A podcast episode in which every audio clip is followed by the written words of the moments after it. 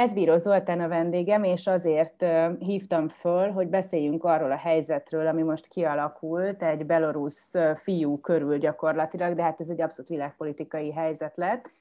Itt van ez a Raman Pratasevics, akit ugye leszállítottak gyakorlatilag egy Ryanair gépről, teljesen váratlanul. Ő maga egyébként nem is akart Fehér Oroszországba menni, sőt, ha jól tudom, már évek óta nem is él Fehér Oroszországban, egy menekült. De most a legjobb tudásod és eddigi tapasztalataid szerint éppen mi történik vele? Hát valószínűleg az történik, hogy a belorusz KGB-nek az előzetesében ül, és intenzíven kihallgatják, és nyilván próbálnak előkészíteni egy olyan helyzetet, hogy bírósági tárgyalás elé vihessék az ügyét, és hát különböző vádpontokban, leginkább abban, hogy ő buzdított tömegzavargásokra, holott hát a nekta Magyarországon is ismert Telegram kanálnak volt az egyik alapítója. Bár hozzáteszem, hogy ugye azok a tüntetések, amelyek Magyarországra is, és hát a világ különböző pontjaira eljutottak, és hosszú hónapokon keresztül tartottak, az 2020. augusztus 9-én az emlékezetes, nagyon durván elcsalt elnökválasztás után kezdődtek, és az a fiatal ember a szerkesztőséggel már szeptemberben valamin összekülönbözött, és ő kilépett, és megalapított egy másik Telegram csatornát. Tehát az, ami a nektával kapcsolatos, az egy viszonylag rövid idő, de úgy látszik, hogy ezeknek a diktátoroknak, autokratáknak egy idő után olyan erős paranoid vonásai lesznek, hogy ki tudnak választani egy-egy embert, lást Putyin esetében Navalnyit, Úgyhogy szerintem pillanatnyilag ennek a bírósági tárgyalásnak az előkészítése, és persze minden jel szerint, ugye a napokban bemutattak egy videófelvételt, ahol ő hát arról számol be, hogy hát a lehető legkorrektebben járnak el vele szemben, de hát ha tüzetesebben megnézzük akkor a, a, azt a videót, akkor azért látszik, hogy valószínűleg hát igencsak igencsak keményen vallathatták, úgyhogy, úgyhogy illetve hát azokból a példákból, amit az augusztustól kezdődő tüntetések letartóztatjaival szemben megengedett magának a rezsim, hát van okunk félni a jövőjét illetően. Egy, van okunk egyáltalán azt feltételezni, hogy végül, nem tudom, szabadon engedik, akár nemzetközi nyomásra, vagy erre nincs példa, mert azon gondolkodtam, hogy azért a Navalnyi esete is egy jó példa lehetne arra, hogy egy emberből ellenséget csinálni, az nem nagyon jó stratégia, vagy szóval nem marad, nem marad visszhangtalan. Főleg amikor, nem tudom, egy ilyen fiatal fiúról van szó, aki 26 éves egyébként, és ezt mindenki át tudja élni, hogy 26 évesen most 15 év börtön, vagy akár mhm. egy halálbüntetés árnyékában meg hát egy KGB vezetés alatt, tehát hogy ott, ott az ember nem arról beszél, amiről beszélni szeretne nyilván, hanem amire kényszerítik. Szóval, hogy nem tűnik nagyon jó stratégiának egy embert kijelölni ellenségnek, mert nem marad visszhangtalan, és ezért kérdezem, hogy elképzelhető-e, hogy nemzetközi nyomásra vele mégse az történik, amit most sugaltál te is? Hát nehezen tudom elképzelni. Egy dolgot tudok elképzelni, bár akkor is a képzelőerőn peremén járok, bár több elemző ennek a feltételezésének ad hangot, hogy miközben mi itt beszélgetünk, talán már el is kezdődött, vagy rövidesen elkezdődik Lukashenko és Putyin orosz elnök találkozója Szocsiban, és egyesek azt feltételezik, hogy Putyin most szóvá teszi nem csak azt, hogy hát ott van ez a fiatal ember, hanem sokkal inkább, hogy a barátnője, Szófia barátnője is letartóztatásba került, sőt, hát elképesztő vádakat fogalmaznak meg vele szemben, és ő orosz állampolgár, tehát lehetséges, hogy legalábbis a barátnőt kiengedik.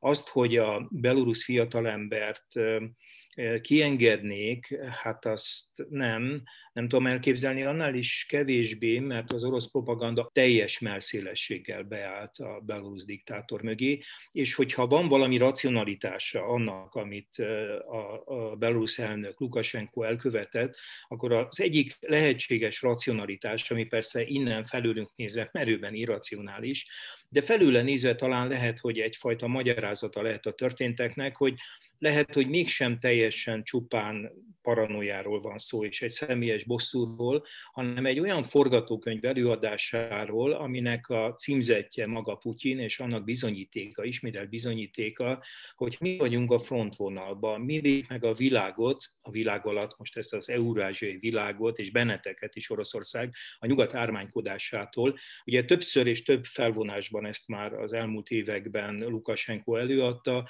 az ország egészen nehéz anyagi helyzetben van, és lehetséges, hogy bizonyos értelemben a következő anyagi támogatási csomag ki könyörgésének az egyik, hát nem éppen legbölcsebb és leginkább ízléses változata lehet az, amit látunk, de merő feltételezés, mert nagyon nehéz ezeknek az embereknek a fejével gondolkodni. Annyi hablagy, annyi zagyvasság volt például a minnapi parlamenti beszédében, hát kezdve onnan, hogy a Hamasra próbálták ráhúzni a történetet, és ma már azt is tudjuk, hogy az az állítólag Svájcból küldött üzenet, amit állítólag megkaptak nem csak Minskben, hanem a gép felszállási helyen Aténban, sőt Vilniusban is, az érkezési helyen is, fél órával később érkezett meg, mint hogy leszállították. De ezek annyira stupid hibák, hogy, szóval hogy ha, már, ha már van egy ilyen konstruált történet, akkor miért nem csinálják pontosan? Igen, valami profizmus gondolna az ember, és hát a Hamas abban a pillanatban hát nagyon keményen reagált, és a reakcióban ugye a legkedvesebb az a megjegyzése, hogy hát ilyen arhaikus gondolkodása nem lehet egy vezetőnek. Hát a, a, a világ nyitottabb, és a, a médiumok pillanatok alatt bemutatják a tényleges vagy a feltételezetnek tűnő helyzetet, és egyébként is a Hamas egyetlen célja, hogy Izrael ellen harcoljon, és egyéb céljai nincsenek.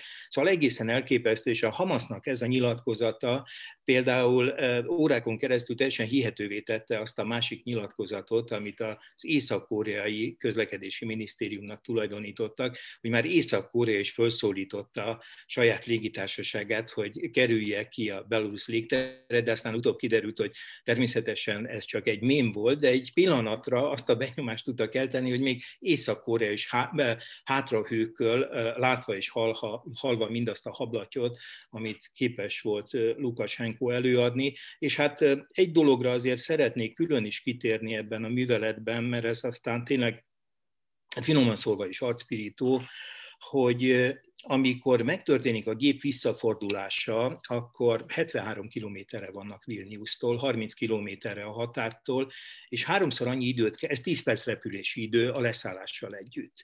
Na most ehhez képest háromszor annyi időt kellett tölteni a levegőbe, hogy visszatérjen Minskbe, tehát hogyha valóban a az állítólagos robbantás megakadályozása lett volna a cél, akkor emberbaráti szempontok itt alig ha játszottak szerepet. Tehát ez is hivatkozott, mutatja... egy, hivatkozott egy atomerőműre, hogyha azt megközelítették volna, akkor le kellett volna lőni, illetve ha ott történik bármi, akkor az egy akkora katasztrófa esélyét hagyta volna nyitva, hogy nem tehette meg, és tulajdonképpen megvédte azokat az állampolgárokat. Hát igen, ez a történet már egészen hagymászos méreteket kezd ölteni, és hát olyan Münchhauseni fordulatokkal teli, amit hát már egy idő után nem is érdemes különösebben kommentálni. Egyébként a gép pilótái, az a radar, ami a nemzetközi forgalmat követi, az például jelezte, hogy ennek a járatnak a gépei 177 kilométerrel Vilnius előtt kezdenek ereszkedni.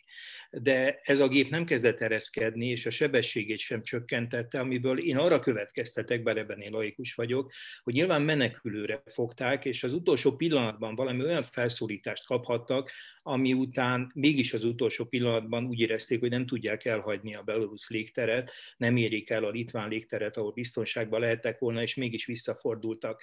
Szóval azt gondolom, hogy az egész történet oly mértékben hagymázas, mert hogyha ezt a fiatal embert akarta volna, akkor annyi módja van egyébként legálisan is leszállítani a gépet a, mert hogy a Chicagói konvenció szerint a szuverén a légtér tekintetében minden egyes állam, tehát üzenhette volna nagyon világosan, még az okot sem megnevezve a leszállásra, de eljátszák ezt az elképesztő történetet, ami 160 utas életével hát egy pillanatig nem törődik. Szóval Teljesen meg ami, még, meg ami még számomra logikátlan, hogy miért kellett ilyen látványosan. Tehát, hogyha le akarják vadászni ezt, ezt a fiatal ember, ha le akarják vadászni, annyi lehetőség lett volna rá, nem? Hát tudták, hol van, hát megfigyelték, Hát Raman azt írta egy barátjának a reptérről, hogy őt figyelik, tehát a felszállás pillanatában tisztában volt azzal, hogy valaki orosz nyelvű ember őt figyeli, Ugye ebből is következtetnek sokan arra, hogy KGB-sek voltak ezen a gépen, akik nem szálltak vissza Minskben. Ezt megint tagadja ugye a belorusz fél,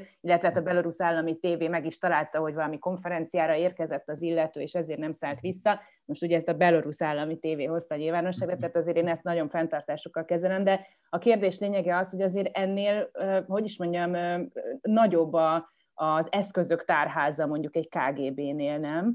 Így van, így van, és hát ezért érdemes talán a felé, a verzió felé hajlanunk, hogy lehet, hogy itt személyes indulatok és paranoia is szerepet játszik, de itt egy előadást kell érzékelnünk, egy előadás, ami ismételten azt akarja bizonyítani, hogy Belarus fenyegetett, de mi keményen föllépünk, és amikor keményen föllépünk, akkor Oroszországot is védjük a nyugattal szemben. Hát emlékezzünk rá, hogy amikor augusztus 9-ét követően elkezdődtek a tüntetések, akkor pillanatokon belül a a belorusz diktátor retorikájában jelenik meg, hogy Lengyelország tankokat vonultat a határa, és arra készül, mire készül. Szóval Lengyelországnak érdekében állna bármilyen módon is az Oroszországgal szoros szövetségben lévő Beloruszt katonailag megtámadni.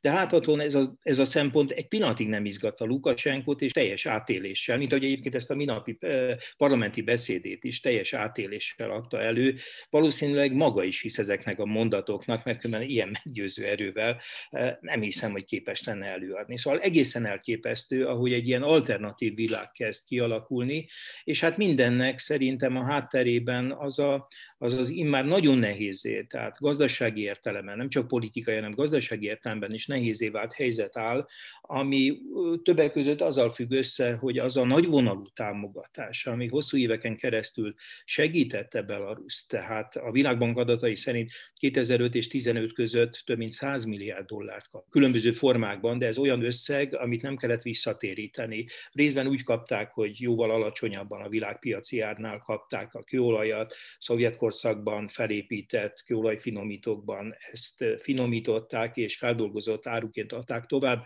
Kedvezményes kölcsönöktől kezdve egy csomó formája volt. Ez azt jelenti, hogy évi 10 milliárd dollárt kaptak több mint egy évtizeden keresztül.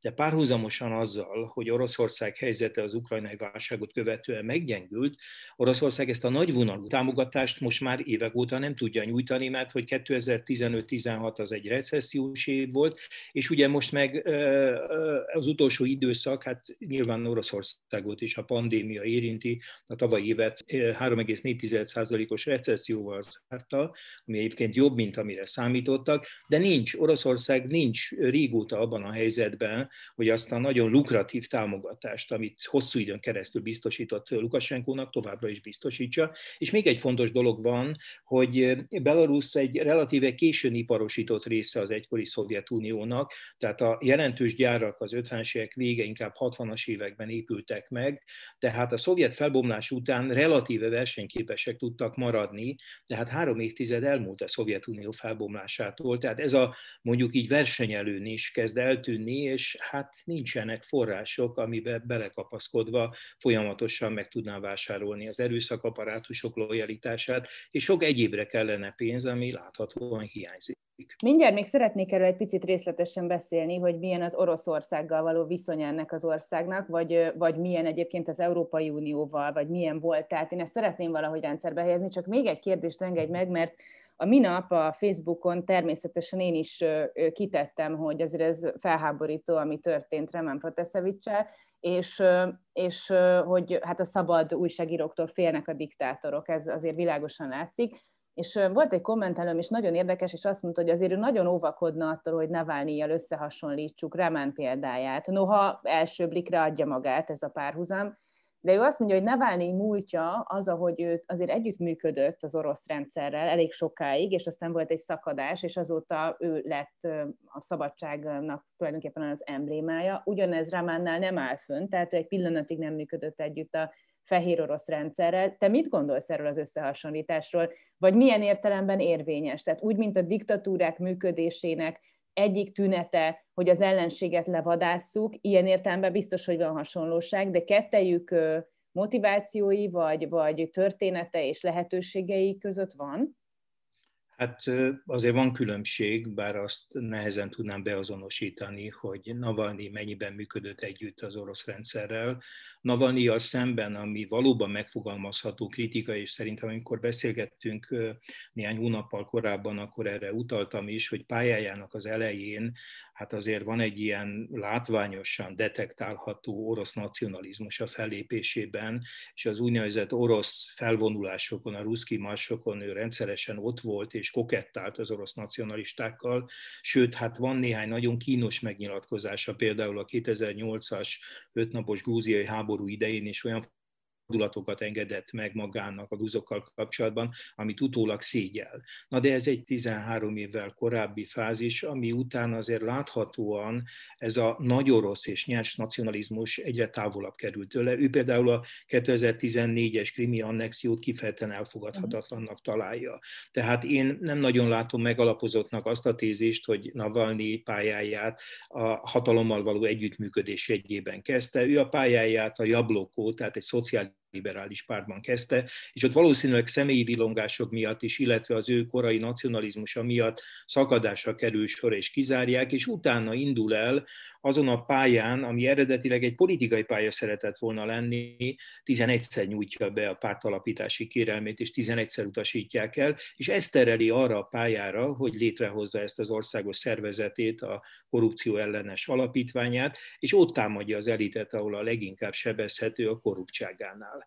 Tehát ilyen értelemben azt gondolom, hogy az els, a tézisnek az az eleme, hogy kollaborált volna a rezsimmel fiatal korában, azt én nem látom megalapozottnak. Az más kérdés, hogy az erőforrások, ami fölött ez a belorusz fiatalember, illetve Navalnyi rendelkezik, azért jelentősen különböztek. A nektának óriási szerepe van, egyébként nem Nexta, hanem Nekta, és Belarusról ez valakit jelent egyébként, és mint Telegram csatorna lelőhetetlen volt, egyébként ezt egy orosz, de azóta a migrációba kétszerített Pavel Durov találta fel, és hát az orosz hatóságnak is komoly problémát okoz, próbálták blokkolni, és kiderült, hogy képtelennek rá, és nem ad ki forráskódot, és gyakorlatilag ezeknek a rezsimeknek nagy fejfájást okoz.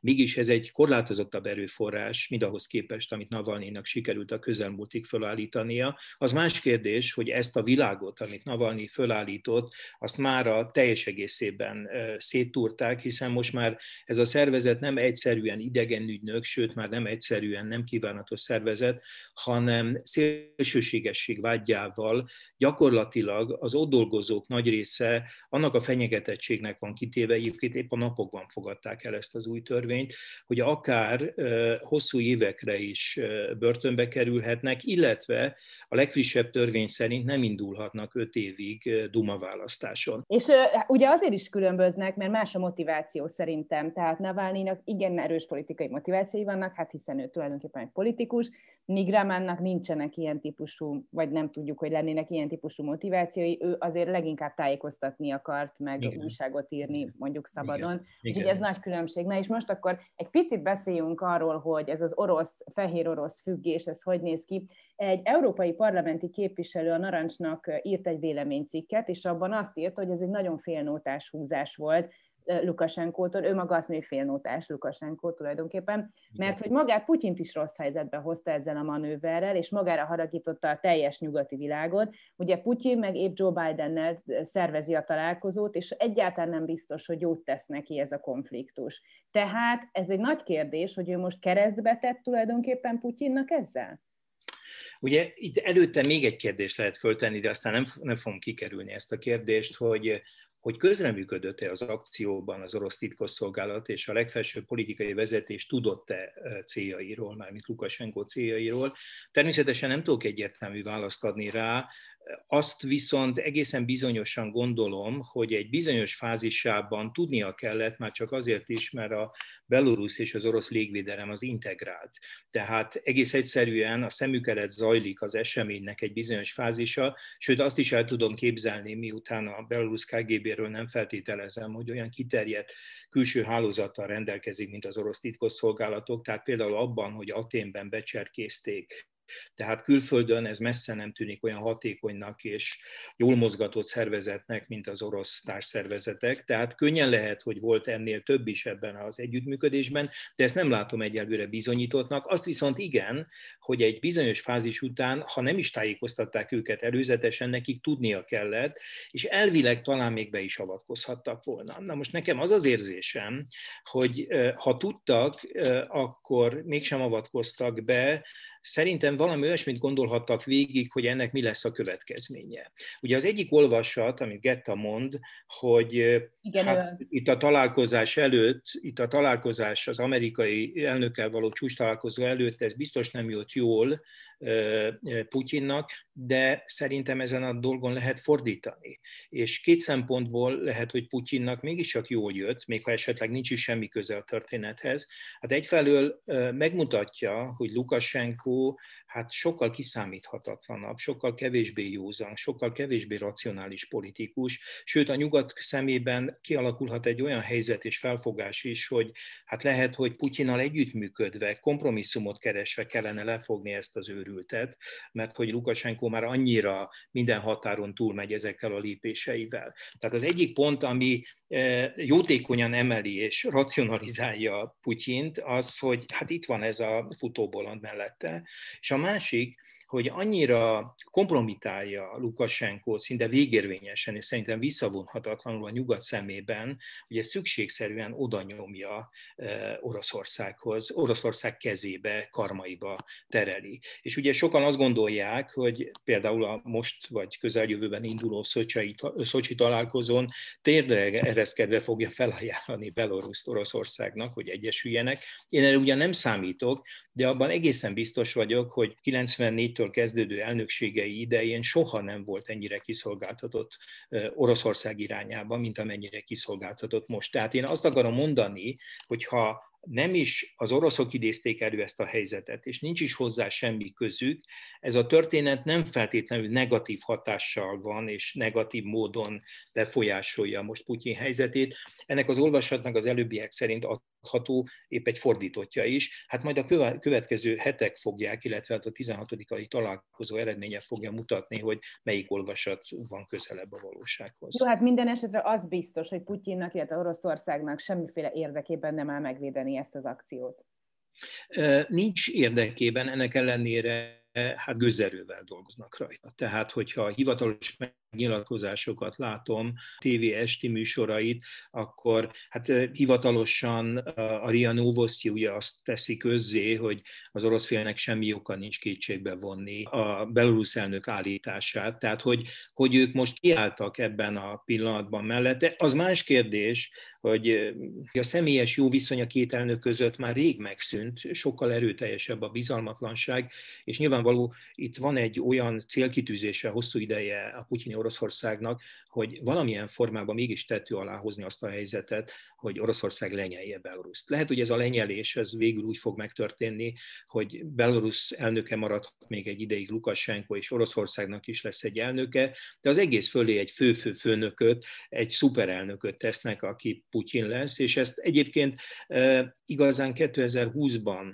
próbálták keresztülvinni, és akkor valószínűleg nem kellett volna az alkotmányt úgy módosítani, hogy módosították Oroszországban, de nagyon ügyesen elsasszézott -e perspektíva elől Lukashenko, de szerintem Putyin ezt nem adta fel, azért is, mert az országgyarapítás az egy ilyen fontos dolog, és szerintem azt gondolja, hogy az orosz társadalom ezt üdvözölné, de szerintem, bármennyire hát mulatságosan is hangzik, hogy én itt Budapest közepéből azt mondom, hogy szerintem az orosz társadalom nem hiszem, hogy igényli az ilyenfajta területgyarapodást, tehát ez nem a Krimfélsziget, tehát Belarus lenyelése nem hiszem, hogy az orosz társadalomban olyan euforikus élményt vagy hangulatot keltene, mint amit keltett 2014-ben a Krim megszerzése. Azt történelmi igazságtalanságnak találták, hogy Ukrajnánál maradt, és ez egy, egy, nagy felüdülés volt, hogy visszaszerezték. Belarus iránt ilyen vágyaik az orosz társadalom nagy többségének nincs, sőt, hát azt hiszem, hogy ha van két nép a poszt térségben, amelyik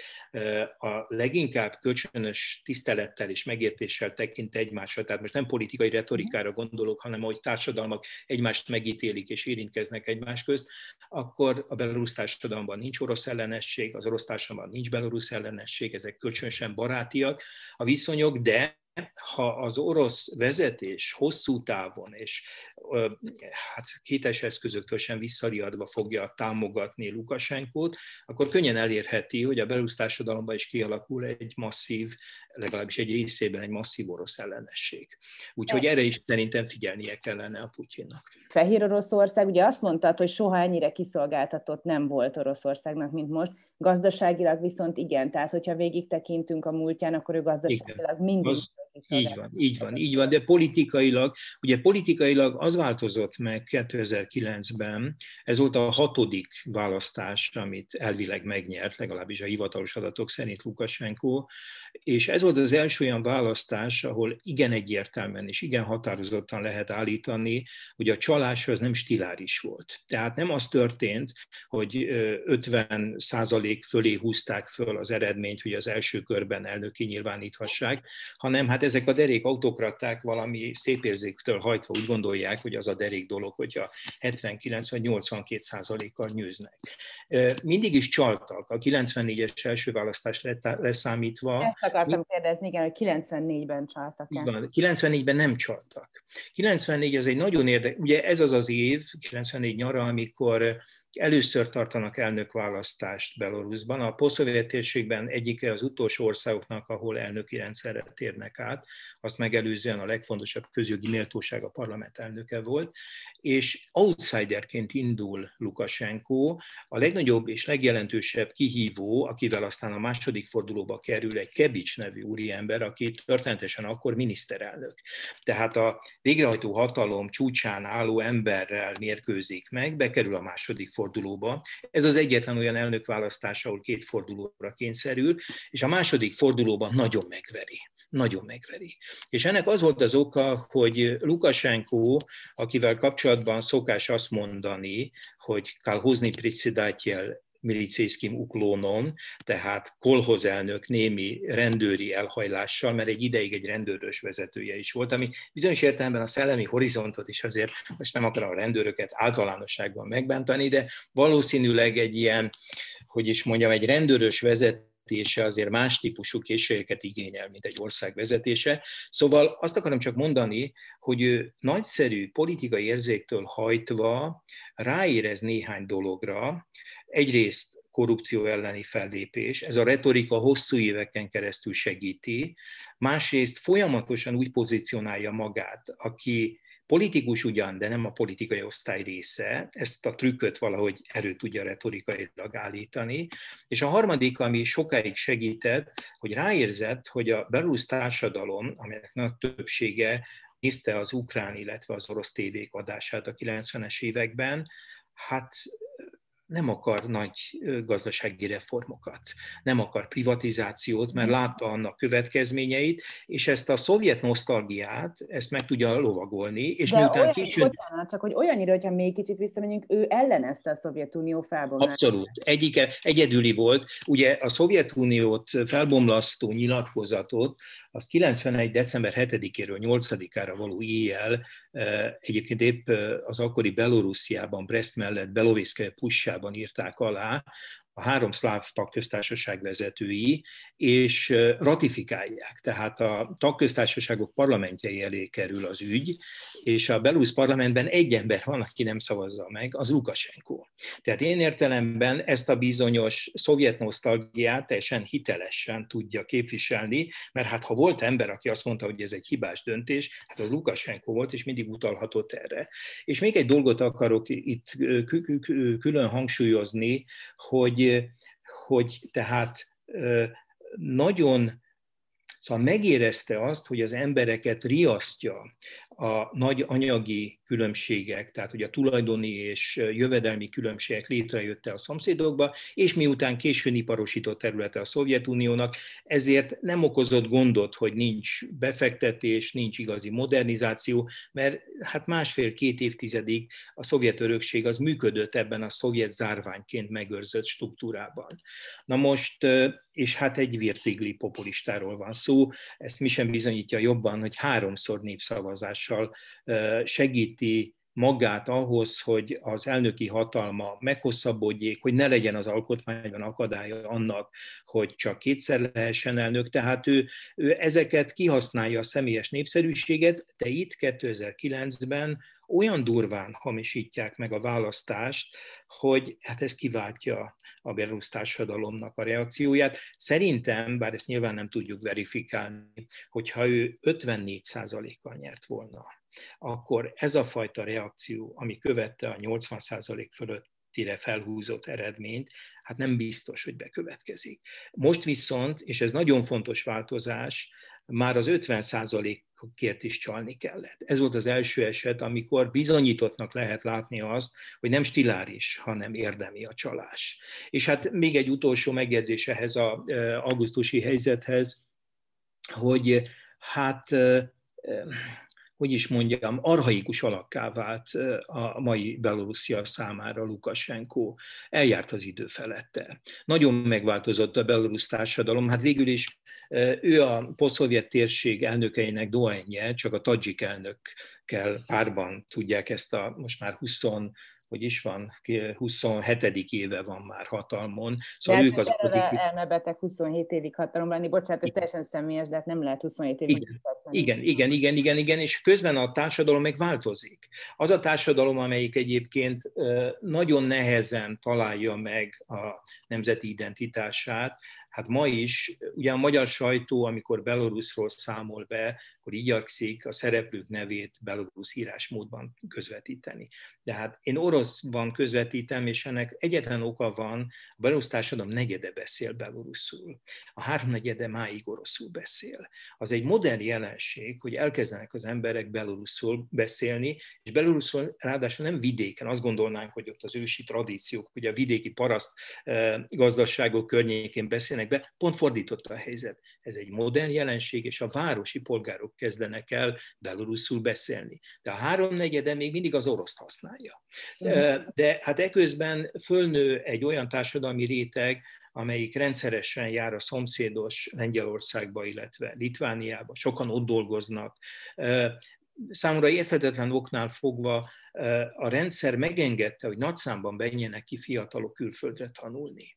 Hát ezek a fiatalok, amikor visszatérnek, hát egy, egy egészen más tapasztalat birtokában térnek vissza. Szóval moderné vált a társadalom ahhoz képest, ahogy hát egy helyben marad bizonyos tekintetben Lukasenko. Ehhez is jól tudom kötni, amit most mondtál, hogy kiengedte tanulni a fiatalokat, de amúgy is érdekel Lukasenko mozgása. Már olyan értelemben, hogy ugye beszéltünk arról, hogy ő ellenezte a Szovjetunió felbomlását, és egyébként ha jól emlékszem, egy mozgalmat is indított, kommunisták a demokráciáért. Ezt azért éreztem meg, mert ugye önmagában van egy ilyen ellentmondás.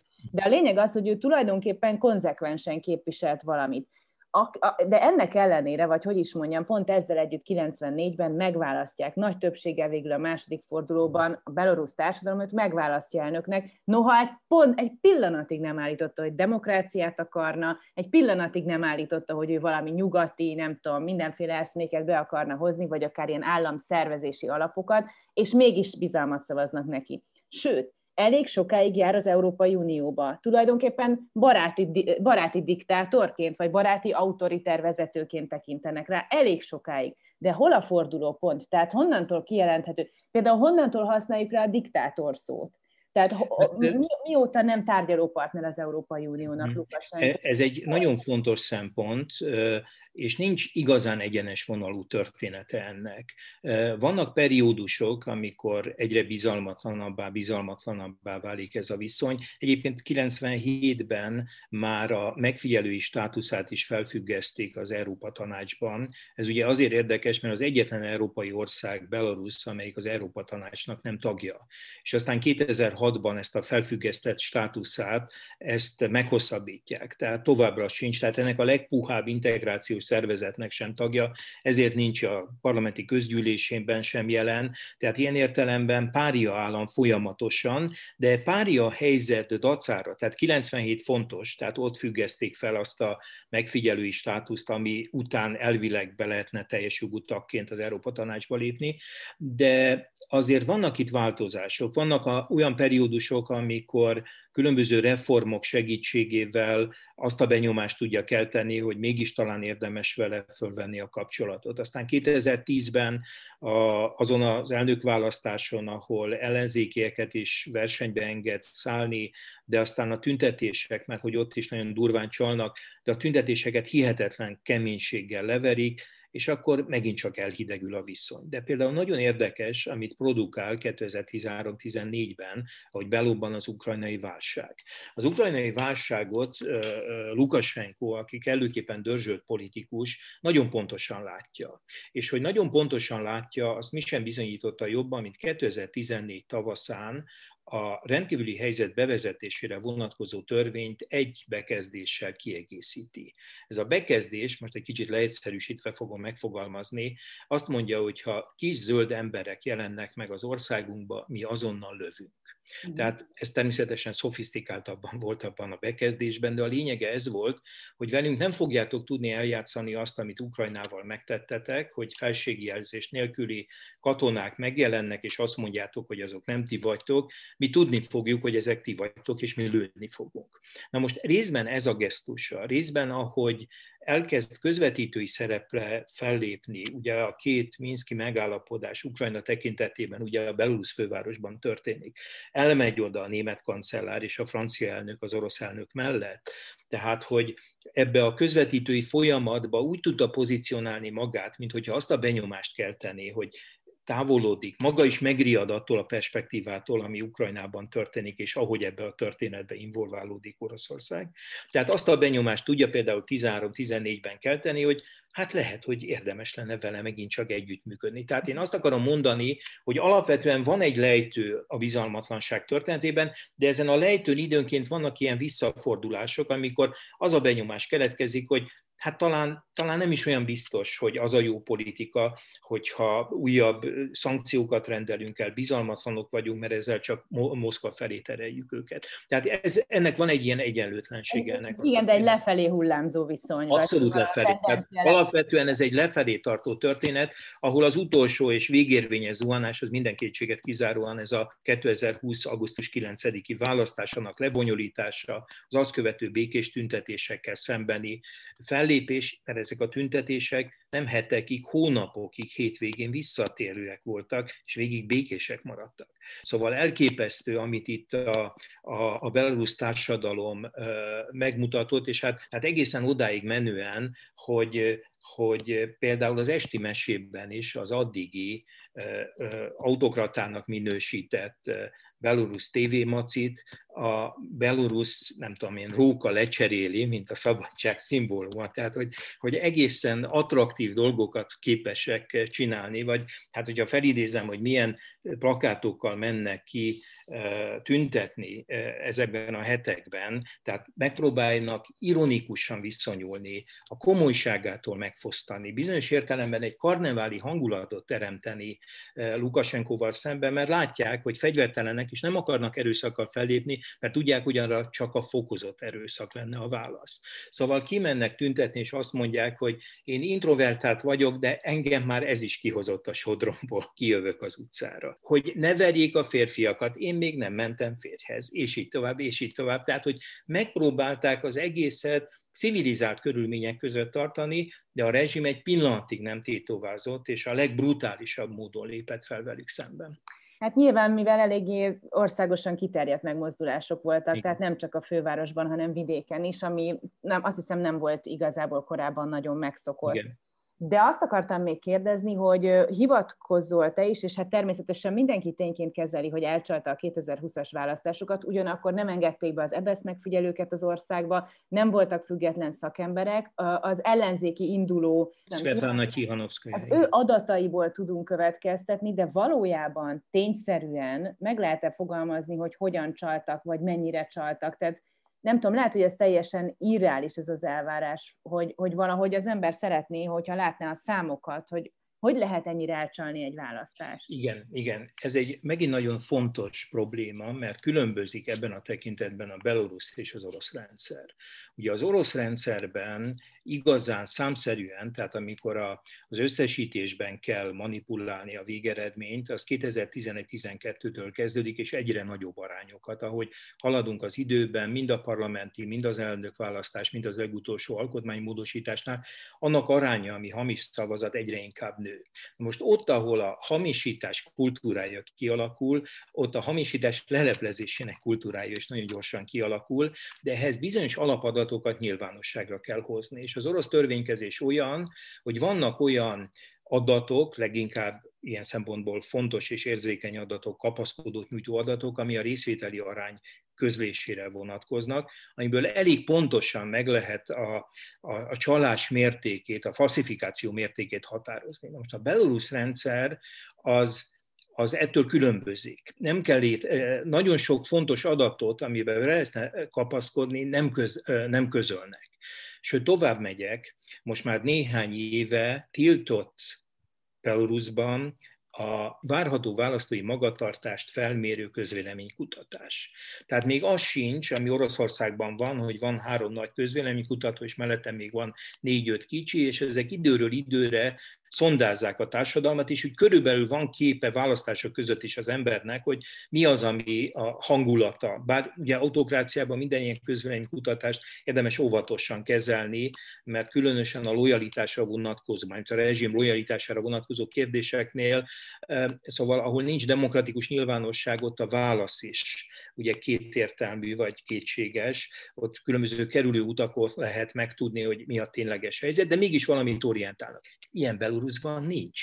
Tehát itt gyakorlatilag mindent megtett annak érdekében a rezsim, hogy lényegében a leleplezés bizonyítása a lehető legnehezebb legyen. Na most erre azért az ellenzék felkészült. Még két módon készültek fel. Az úgynevezett becsületes emberek csoportja a augusztusi választás előtt egy, egy applikációt kifejlesztett a GOLAS alapítványjal együtt. A GOLAS létezik Oroszországban, és legfontosabb feladata ugye a, a választás tisztaságának ellenőrzése, és ez az applikáció lényegében azt jelentette, hogy ha valaki bemegy majd 9-én szavazni, akkor a telefonjával lefényképezi a kitöltött bületint, és automatikusan ezt egy szerverre elküldi. Tehát, hogy hogy legyen egy alter, ez több mint egy millióan, valamivel több mint 6 millió a szavazati joggal rendelkezők száma, és több mint egy millióan töltötték le ezt az applikációt. Nem véletlen, hogy ugye a választás napján lekapcsolták az internetet, hogy ezzel is akadályozva ezt a dolgot. De volt még egy ötletük. A másik ötlet pedig az volt, hogy leporelló-szerűen hagyja össze az a választó cédulát, aki Lukasenko ellen szavaz. És ugye ezek az urnák, ahová bedobják a szavazatokat, ezek átlátszó dobozok. És lehetett látni, hogy hát szinte minden leporelló-szerűen van összehajtva.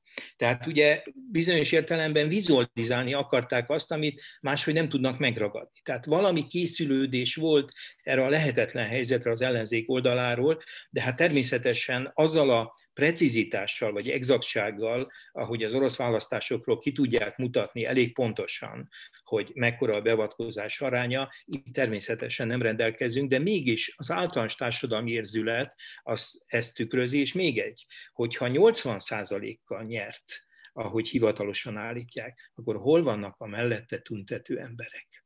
Ugye, ha 80% nyer, és híve Lukasenkónak, ráadásul nála van a hatalom és a hatalmi gépezet, és mindössze 10% adott le Tihonovszkajára, akkor azokon a tüntetéseken, amiket látunk heteken keresztül, miért nem azt a 80%-ot látjuk? Mert nem láttuk.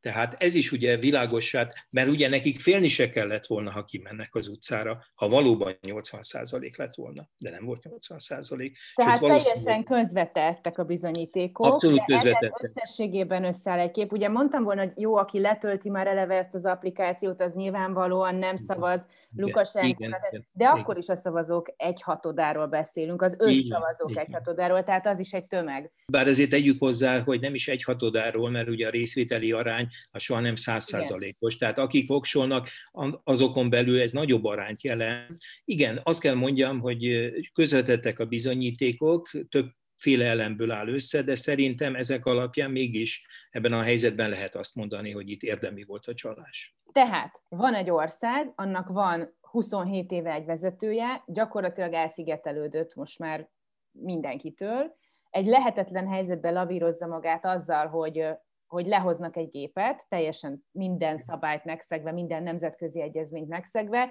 még csinál is magának egy jó, egy szimpátiával fogadható ellenséget, akit lehet, hogy kivégez, de akkor az mártír lesz az a fiú. Igen, igen. Ez egy, ez egy viszonylag, viszonylag világos képlet, ugye akkor mindenki megszünteti a légtér fölötti légiközlekedés, nyilván egyéb gazdasági szankciókkal sújtja Belorussziát, ami amúgy sincs jó gazdasági helyzetben, ezzel együtt még sincsenek tüntető tömegek most az utcán, és ez nem számonkérés, mert ismerek pár országot, ahol nehezen mozdulnak az emberek, és nem fejezik ki az akaratukat, de hogy ezek a tüntetések is végül is az erőszak hatására is de lecsillapodtak, voltak már ilyen tüntetések, Lukasenko maradt, tehát, tehát tulajdonképpen nem egyértelműen kijelenthető, hogy itt valahogy a bukás felé halad a történet. Hát azt nehéz lenne, és egyébként is egy konszolidált autokrácia, ahol a a legszűkebb hatalmi elit, illetve az erőszakaparátusok lojalitása, kitartása a diktátor mellett megingatlan, megingathatatlan, ott békés tüntetéssel nem lehet fordulatot kierőszakolni. Itt két lehetőség lenne, az egyik lehetőség a dezertálása az erőszakaparátusoknak, a másik, hogyha az eliten belül bizonyos csoportok azt mondanák, hogy eddig is ne tovább, mert ez a zsákutca. És van egy harmadik, és itt jön be, és itt kuszik be a képbe Oroszország, ebben a helyzetben, amikor ennyire kiszolgáltatottá válik politika és gazdasági értelemben immár. Tehát mind a két alapillér tekintetében kiszolgáltatott a rezsim, és lényegében a szuronyokon tartja a hatalmát Lukasenko, akkor kihasználja ezt a helyzetet, és azt a régi vágyát, hogy valamilyen formában bekebelezze Belaruszt, az megtörténik-e, és ha bekebelezi, bekebelezi, akkor nyilvánvalóan ezeket a területeket megpróbálja pacifikálni, nyilván akkor erőforrás átcsoportosítással majd megpróbál olyan új helyzetet teremteni, ami ott békésé teszi, vagy lebékíti az ott lévőket. De hogy ennek mi lesz a pontos forgatókönyve, és egyáltalán megtörténik-e, az nagyon nehéz megítélni. De hát itt ugye említetted az előbb a közvetlen veszteségeket, ma már azt is tudjuk, hogy 60-70 millió dollár az a bevétel, ami a tranzitdíjakból származik. Ez nem nagy tétel, de a Belavia, ami egy ilyen egy ilyen kedvence volt a Lukasenkónak. Egyébként egy kis légitársaság, de nagyon, nagyon nagy pénzt tettek bele, modern géparkkal, amit egyébként leasingelnek, hát nem fognak tudni repülni csak Oroszország felé, meg a harmadik világba. Tegnap előtt már a cégnek a vezérigazgatója bejelentette, hogy a munkatársak felét elbocsátották felét elbocsátották. És ez a három milliárd dollárra becsült cég, ez pillanatok alatt összeomolhat, mert ugye lehet, hogy orosz repülőtársaságok majd repülnek Minskbe, meg a Belavia is tud orosz városok és Minsk között repülni, csak az a helyzet, hogy a többség nem Minskbe repült, hanem Minsk egy átszállóhely volt. Tehát, hogy csak a közvetlen veszteségek is egy ilyen méretű ország esetében Hát ugye nominális értéken számolva 30-szor nagyobb gazdaság az orosz gazdaság. Vásárló paritáson 22-szer nagyobb. Szóval itt nem összemérhető dolgokról van szó. Ha jön segítség, a segítséget idézőjelbe, akkor ezt a helyzetet kihasználó Oroszország lehet a segítség. Azt nem tudom, hogy megoldás-e, hogy megoldás lesz-e az ott élő embereknek, akik láthatóan szerintem a putyini rendszert sem szeretnék, bár a putyini rendszer nyilvánvalóan még több több pilléren áll, mint, és több lehetőséggel rendelkezik, mint amivel Lukashenko rendelkezik. Ugye Sevolszkinak van az a híres mondása, hogy az autokráciák azok három dolgon nyugszanak, a relatív gazdasági sikerességen, a hazugságon és a félelmen. Na most a gazdasági sikeresség az már régóta nincs, hazugság van bőven, és az erőszak pótmérőjét kell folyamatosan tovább növelnem, hogyha nem nincs gazdasági sikeresség. Ha Oroszország be tud lépni a történetbe, akkor átmenetileg az erőszak potméterét egy kicsit lejjebb húzhatja, és bizonyos gazdasági eredményeket, szociális eredményeket tud nyújtani, de az ő lehetősége is korlátozottak, és nem beszélve arról, hogyha ennek a forgatókönyvét, mert hogy nem tudjuk, könnyen újabb politikai elszigetelődés lehet az ára. Tehát az egy dolog, hogy mi szépen elbeszéljük, hogy majd jön Oroszország, és hát nem szívjóságból, de bekebelezi Beloruszt, na de hát ez Oroszország nemzetközi helyzetét hát biztos, hogy nem fogja javítani, mert ugye egy szuverén államnak a bekebelez, még hogyha bármilyen trükköt is visznek végig. Tehát itt egy, egy, egy nagyon súlyos padhelyzet alakult ki, abból következően, hogy nagyon ügyesen építette fel az erőszakaparátusokat. E, ez a, ez a fickó arra is képes volt, hogy ezeket az erőszakaparátushoz tartozó intézmények vezetőit egy-másfél évente cserélje. És első pillanatra nem értettem, hogy hát mi, miért kell ezt csinálni. De nagyon racionális a megfontolás. Hát mióta elnök 20-valahány KGB elnök volt. A saját nemzetbiztonsági tanácsának szintén 20 fölött volt titkára. Na most miért csinálja ezt? Azért csinálja, mert nem akar olyan helyzetet, maga előtt látni, amikor egy-egy erőszakaparátus, bel, belügyminisztérium, hadsereg és így tovább, egy-egy erőszakaparátus fölött olyan ember rendelkezzék, aki iránt a lojalitás erőteljesebb, mint iránta. De ha másfél évente lecserélem, hát akkor a lojalitás felém feltehetően nagyobb lesz mindig, mint a rövid futamidejű erőszakaparátusi főnökök. Tehát ideig bezáróan, most arról nem beszélve, hogy hogyan fizeti meg, ilyen szociális kedv, tehát tudja, és ezt tudta már évekkel ezelőtt is, hogy eljöhet az a pillanat, amikor ennek a lojalitásnak a föntartása, ez, ez kulcskérdés lesz számára, mert más eszköze már nem marad. De pillanatnyilag egy ilyen padhelyzetet érzékelek.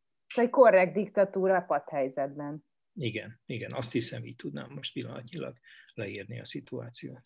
Köszönöm szépen.